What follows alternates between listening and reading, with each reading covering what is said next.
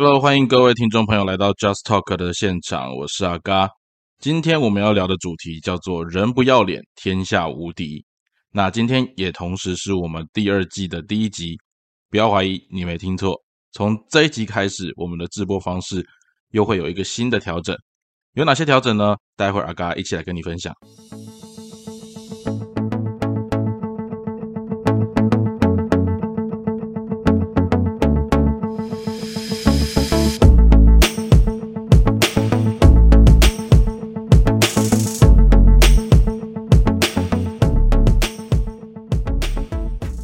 好，那今天的录制时间是二零二二年了哈，二零二二年的七月十一号，好 ,七 十一， 那刚好也是大家开始放暑假的期间嘛，那很多在职场上的伙伴你还是照常生活，照样上工作哦，所以这些状况是不会有太大的改变。那只是阿嘎好，因为前一阵子我在处理蛮多跟创业有关的事情，还有呃有一部分是做了搬家。哦，所以这过程当中我稍微休息了一段时间。那在休息的期间呢，阿嘎也呃跟很多的朋友有一些接触。那从朋友的回馈方面呢，阿嘎也听到了很多对于节目内容的一些想法。那我在这边还是要先跟大家说齁，我真的非常感谢有在听阿嘎 Podcast 的朋友。呃不管你是在什么样的工作职位，或者是你是一个学生。呃阿嘎很意外的发现，原来我的节目有蛮多的学生也有在收听的。那其实呃我们在分享不管是教育还是职场，或者是跟生活政治的一些观察，那其实嗯阿嘎觉得我只是一个平凡的小老百姓啦，那当然有时候 murmur 的机会会多了一点，可是我也不希望说呃大家听我的节目单纯就只是在抱怨啊、呃，可能有一些话或者是有一些心情我在抒发上面会比较直接，可是我还是很希望说呃我们可以把我们想做的事情还有我们的一些观察，最重要的事情是还是希望可以带来一些有用的改变，或者是一些社会倡议的概念哦。这毕竟是跟我自己的呃本科的学习会比较有关系。那在第二季开始之后呢，我会重新设定一下我们节目的进行方式，因为在这段期间阿嘎也收到蛮多朋友的一些回馈哦，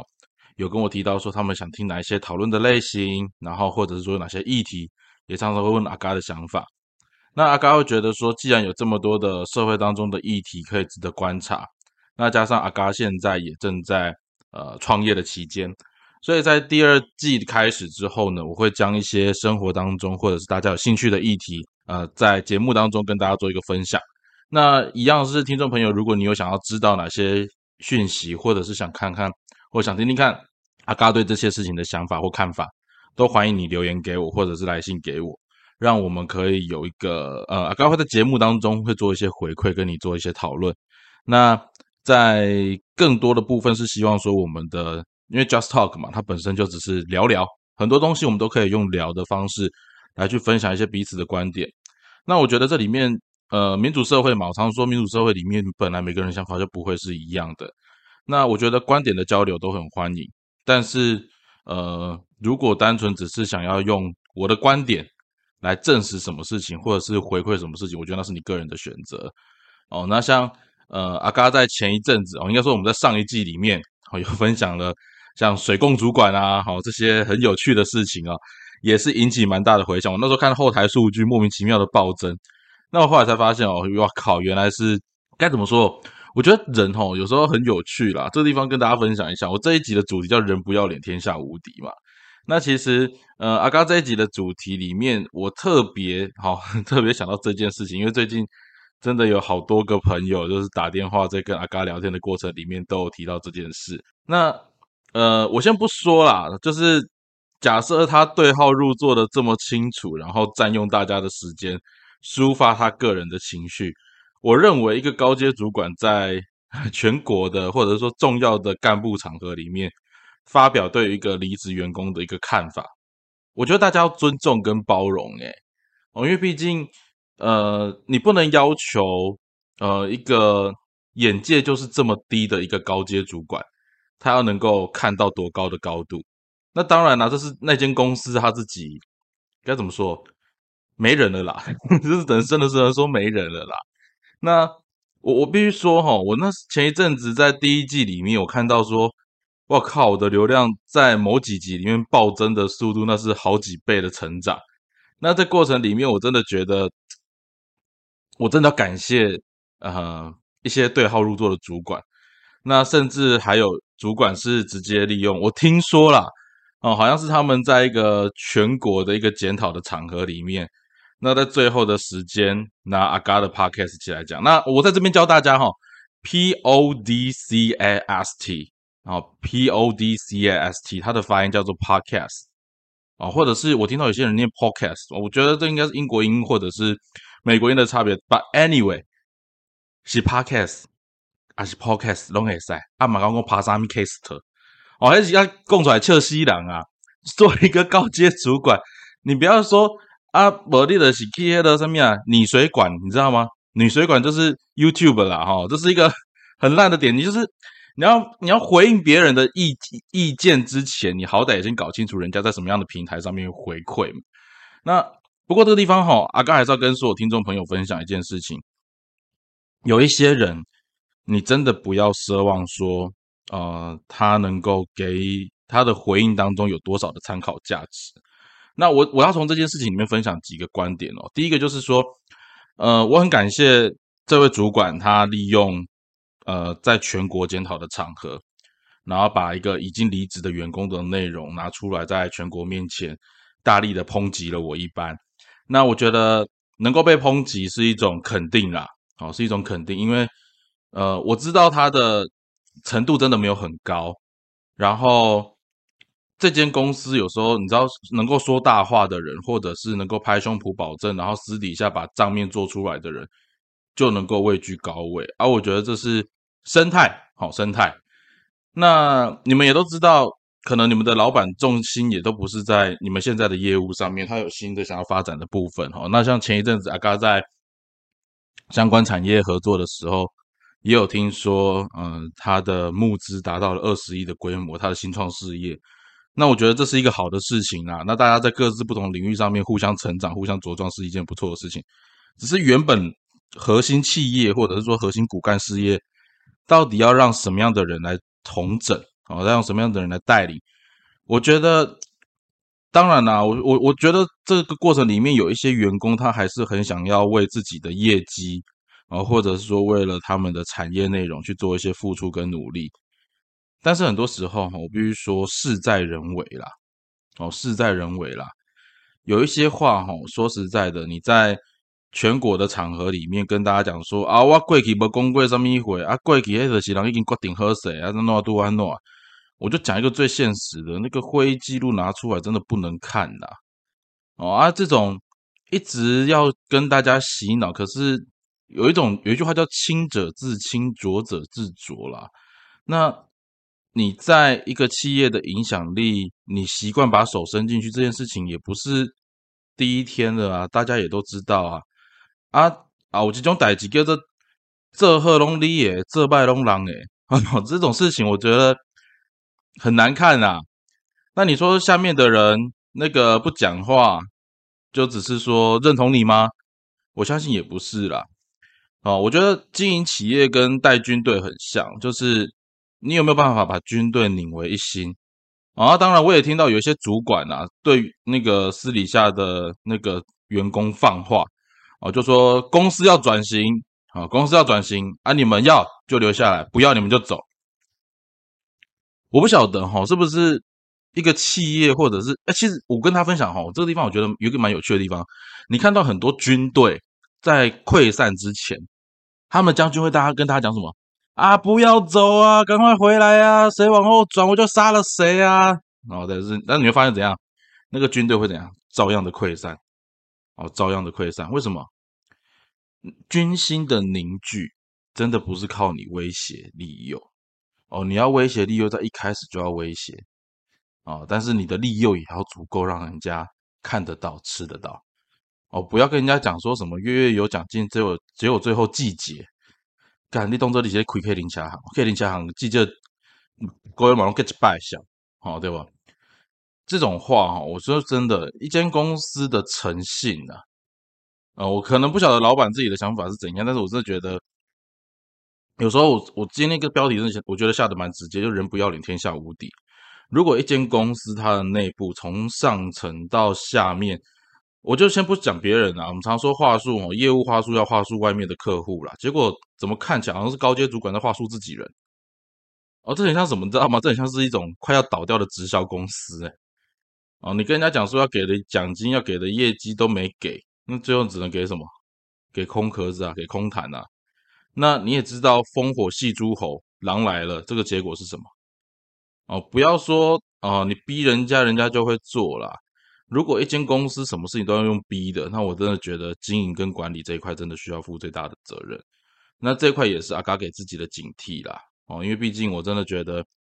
呃，人家愿意花了那么多人的时间来公干我，我也觉得也是要给人家一些积极的回馈啦。然后建议这位水供主管、哦、你可以想想看，你现在讲的是有人在给你信道没啦、哦、你要在自己的同温层，窝在自己的小王国里面，感觉像周围的人还会为你打仗。但是、哦、我真的觉得商场是一个生态啦、哦、这个是一个生态，你可以不要脸、哦、但是拿回战绩，这个 OK。但是、哦、你的不要脸，假设让人家发现你根本就没有脸，我觉得这也是蛮难看的一件事啦。我觉得这也是蛮难看的一件事。再来、哦、阿嘎想跟大家分享一件事，人不要脸天下无敌还有一个背后的概念叫做，你知道无效的会议其实是一种集体自杀或者是杀人手段吗？我做过那件事情、哦、因为蛮多伙伴在跟我分享说他们那天开会啊，最后突然花了一段时间，那个高阶主管在大屌特屌我。我觉得很好笑的事情是说，第一个是我不在现场啦，啊你底下屌嘛不在啦，啊这些伙伴他们也算是很有很有原则啦，就不会跟我讲说啊人家到底屌了我什么哦，人家不会屌了我什么，他们都没有录音，也没有帮也没有帮你转达过来。但齁、哦、你想想看哦，假设你花了十分钟就只为了干屌我一人，那在现场有假设有十个啊十个同仁就好，一个人十分钟，十个人就一百分钟，讲了跟他们业务跟他们的内容无关的事情。我讲一个现实啊，你公干我对你有什么帮助啦？你公干我对你们的企业有什么帮助啦？不过就是看一个那个恼羞成怒更小灯受气的人在顶管底下咧，搬去给大家看，看过你真的很受气的，啊会当个安怎？哦，啊会当个安怎？然后你用你用你的权位在浪费时间，浪费众人的时间，你知道你杀人家一百分钟的生命吗？哦，十个人就一百分钟了，我相信当天应该人更多啦。哦，当天人应该更多啦。那我真的觉得齁，做主管好像我们自己有时候也要自己去反省啦。就是跟员工讲话，说实在的，如果你今天要去交朋友，那是另当别论。但是如果是下指令下 order 齁，越短的时间下的越清楚越好啦。哦，浪费时间，然后个人情绪的抱怨，实在是。该怎么说，一种暴走的精神。你是啊，你是啊，你好像是暴走足球。哦，开拉嘴西干场公家会威，哎，人家没什么意思啦。哦，人家没什么意思啦。哦，所以阿嘎在这边跟大家分享齁、哦，人不要脸天下无敌啦。那最重要的事情齁、哦，位高权重的人一定要小心自己。哦，绝对不要浪费时间，哦，浪费你跟你合作的工作伙伴的时间。哦，再讲一些没意义的事啊。那再来齁，最近还有一个新闻，我相信大家也蛮常关注的齁，就是新竹市长齁，前市长林志坚的那个论文的事情。那我觉得论文这件事，其实那当初我看到这件事的时候，我心有戚戚焉啊，因为呃当时我就开玩笑，我说在台湾写论文，尤其硕士班论文实在太容易了。呃在台湾写硕班论文实在太容易了。我不是说全部的领域，但是在我还在台湾的时候，那时候我看到，其实，呃，我们这样讲哈，在我们的学术发展历程当中啦，呃，硕士其实最重要的一件事情是确认你懂得研究方法哦，就这么简单而已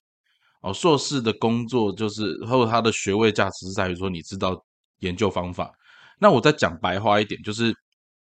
大学到硕士，大学你是建立你的专科的基础知识。那到了硕士阶段，其实在训练你的思考还有解决方式，我们如何用所谓这个世界上认同的科学的方式、哦、或科学的研究方法，不管你做质性还是量化的论文，来去透过一个有系统而且严谨的方式去考究、哦、或者是去找出一个合适的解决方案、呃、那这个地方你不管是从文献探讨啊、实验设计、问卷调查，到最后你的统计分析或者是质量比对，这些内容当中去得到一个结果，让大家知道说，其实在硕班的时候，我之前当过硕班的口考委员啊，或者带过硕士生，其实大家的重点就只是在于说，呃，确认你懂得研究方法，确认你知道在研究过程当中要怎么样去操作，但实际上很少，应该说几乎不太会要求你对这个领域做出什么贡献、哦、或者是前瞻性或者是突破性的观点，这是在博士论文的时候才会遇到的、哦、所以阿甘那时候在处理博士论文的时候也是处理到一个头两个大，因为那时候你要找到，你等于是在这个知识或这个学术的领域当中要找出一个突破点、哦、让自己做得更好，那这件事情它的确是有比较大的一个时间跟心力的消耗。那我们先讲一下就是林志坚的这件事情啊，就是小志嘛哈，呃，我先不管说他的论文到底背后是谁抄袭，但是很确定的一件事情是，这里面不管是新竹市调站的那一位先生，还是中华大学啊、呃，中华大学的教授，或者是现在国安局长陈明通吼，他们都一定可以知道一件事情是，这里面这个论文一定是抄来的。啊，只是谁抄谁的问题。那我们也知道啦，就是党嘛，齁，党都是会有一定都有自己的立场，那他们可能会全党就一人。可是我觉得国民党也是蛮白痴的啦，就是呃，王宏威在提出这个案子的时候，新竹市长的提名都还没经过民进党的那个全代会通过。那你这个时间打他，你顶多把林志坚拉下来，再换一个人上去。目前看起来曾运鹏是非常有可能的齁。那你拉他上去之后又能够干什么呢？啊，只是给他一个提早换将的机会嘛。你有本事就等到那个民进党确定提名之后，你再来一点一点打嘛。所以我说实在的，国民党不会打选战真的是其来有自啦。哦，那民进党的部分，那个林志坚他的论文都已经交托，反正都是台湾大学跟中华大学都是说他们会做一些调查跟那个评估，那就是他们的事情了哈。那刚才这边要说的一件事情哦是。那时候我在台湾，呃，我那时候的确还是有一个大学生的身份，可是那时候其实我在处理的是，呃，学校的几个公部门的研究案。那我印象很深刻齁，第一第一个我先讲的，所有的研究案几乎大部分是指导教授或者是呃那个呃核心的主持人，他去写好研究计划之后，由下面的人来执行，这件事情是真的。啊、哦，那可是像阿嘎当初呢，呃，我们那时候中心的主任他是某一位教授啦，那其实在在心理咨商领域是蛮有名的一位老师，那我对他非常非常的敬佩，所以我才会跟在他身边跟他做研究嘛。虽然那时候是大学生，但是因为他知道那时候我有已经有拿到硕士学位啊、哦，硕士学历，因为在国外已经拿到硕士，再回来台湾再读个大学而已，就是浪费时间了。那现在是在大学后面几年的事情。那这时候一个很好玩的事情就是，呃。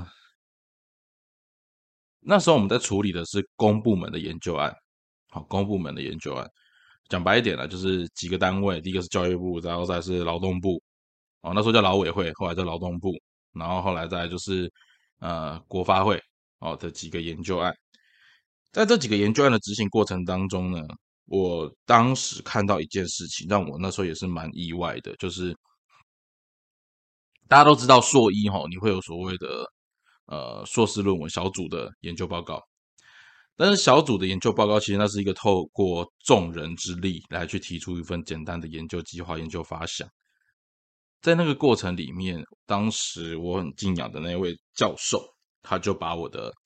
把我们所做的那份内容提供给他的一个学生，然后指导学生，让他直接变成他的报告。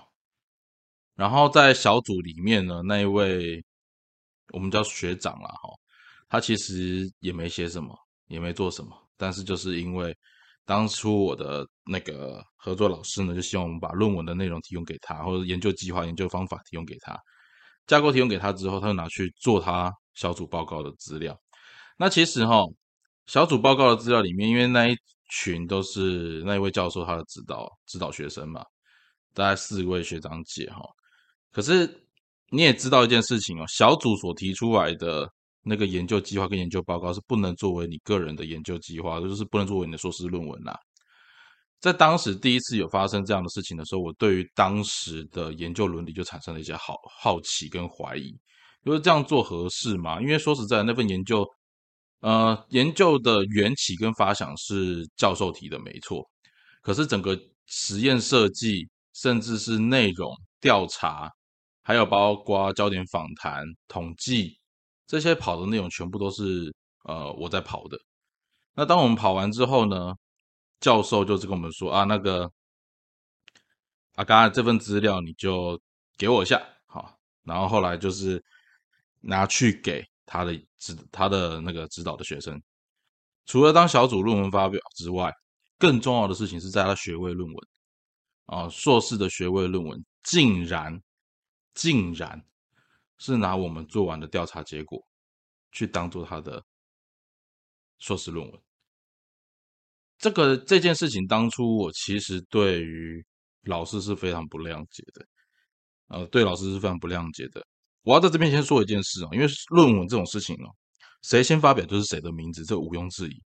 哦。你不要看到说什么现在二零零那个什么学弟发表的论文啊，学长发表的论文是未来学弟发表论文，我觉得这种事情在台湾的学术界实在是不太可能发生，到全世界去也都很难看到这种事情啊。所以当初那个时候我们的结案报告正要完成之前，呃，那个指导教授把我的把我们的研究结果拿去给他的学生当成他的硕士论文，那件事情让我非常非常的不悦哦，非常非常的不爽哦。我真的觉得说台湾的学术有需要堕落到这种程度吗？啊，而且重点是他是我非常敬重的一位老师，怎么可以做这样的一件事情？而且重点是他又是教研究方法的，这才是讽刺的地方。他教研究方法，教研究伦理。那在辅导咨商领域齁，大家可能不知道，辅导咨商领域你要读完研究所，拿到学位之后，并且参加一年的全职实习，你才有可能去考咨商心理师这样子一个资格。那那个学长说实在的，他等于就是论文人家帮他写，那他唯一的代价就是帮那一位呃指导教授的老师的小孩教英文对，就是这样的一件事情。那我真的觉得在台湾齁，那时候我就看到学术界有这样子的一个风气，我第一次深刻的感受得到。那我也承认啊，就是有很多的学长姐他写论文真的是写得非常呕心沥血，可是你又不觉得这种老鼠屎就是会影响到大家对整个学术评价的一个影响吗？哦，甚至讲更直接一点的，在这个过程里面在这个过程里面我也问过我的指导教授，或问过我的那个呃合作的老师，说这样的做法合理吗？他只回答我一句话说，阿嘎，有些事情不要看得太认真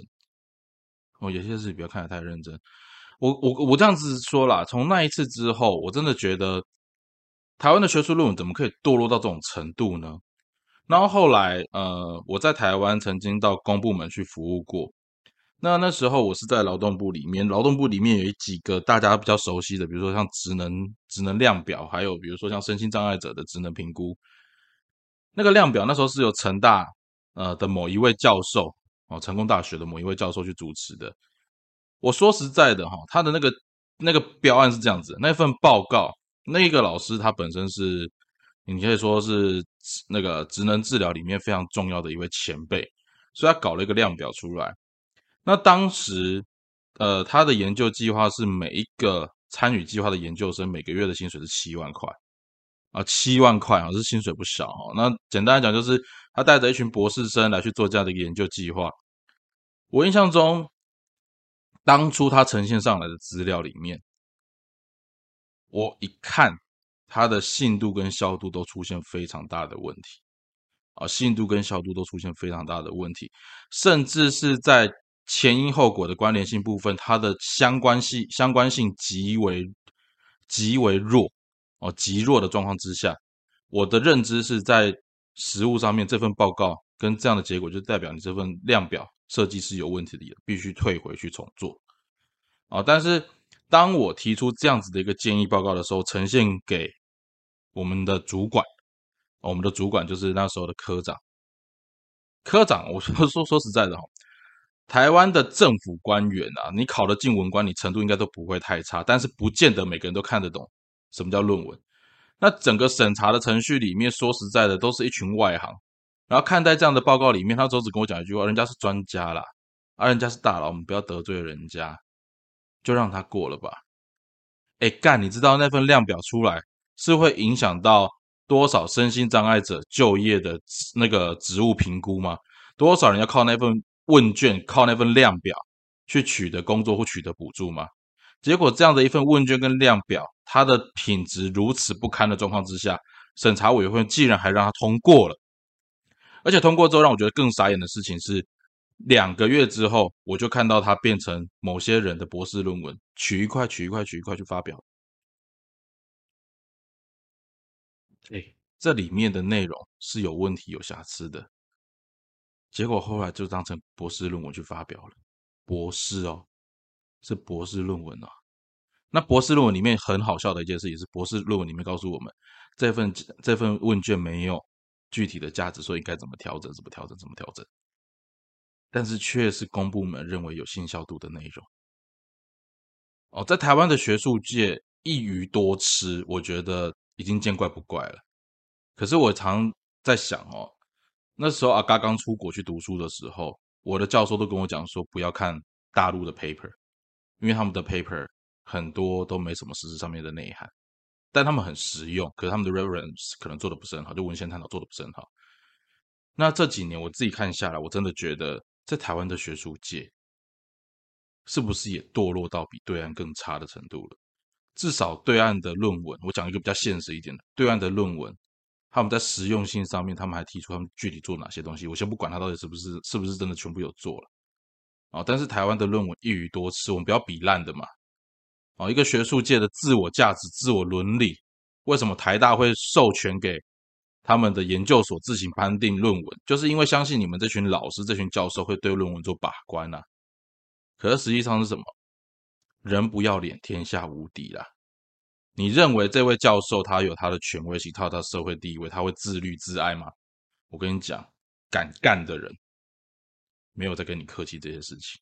敢做的人也没在跟你客气这些的、哦、所以最后呃，阿嘎回过头来、哦、我们今天的主题叫人不要脸天下无敌啦，也不要说什么防君子不防小人啦、啊、很多单位政府单位、哦、都用这种方法来说啊，反正我只防政府只防君子不防小人，这句话是屁话。你身为政府单位你就是要把关，身为学术单位你就是他妈的就是要把关啊，不然找你们来干嘛？我觉得台湾在这一块呃，给大家都太多的空间。那我觉得一个自律的环境是因为彼此都能够持守那条线，而当这个社会不能持守这条线的时候，是不是就该有一些规范，该有一些原则来掌握哦。那最后呢，阿嘎再跟大家分享就是目前阿嘎的创业进度哦。那我在创业进度的部分也很多人跟今天的主题其实有关系啦。呃，我不否认、哦、我在创业跟募资的过程里面，很多人跟我讲说，哎，可不可以先拿什么地方出去卖啊，或拿什么地方出去做、呃、我觉得这些商业建议都是非常好的，但是最关键的一件事情就是他们都告诉我最核心的事情是卖东西不要脸就对了，你敢骗就会是你的，你敢要、哦、先不管他怎么样，只要你敢骗消费者先进来就好。这个地方其实我觉得也是蛮蛮感慨的啦，毕竟我现在还在创业阶段，但是我在讲这段话的过程里面，很多都是呃补教界或者是说教育界的一些前辈。我们的社会是不是真的沦为到说敢做的人就好，你拿不到只是因为你不敢、呃、那我不晓得这个是不是 我, 我常常觉得啦，这个不是我喜欢比较，可但我真的觉得很深的感受，这真的很像是十几年前的大陆社会，敢做敢要敢赚的人就拿得走，还是说我们越来越趋近于社会现实？因为你仔细比较一下两岸的发展脉络，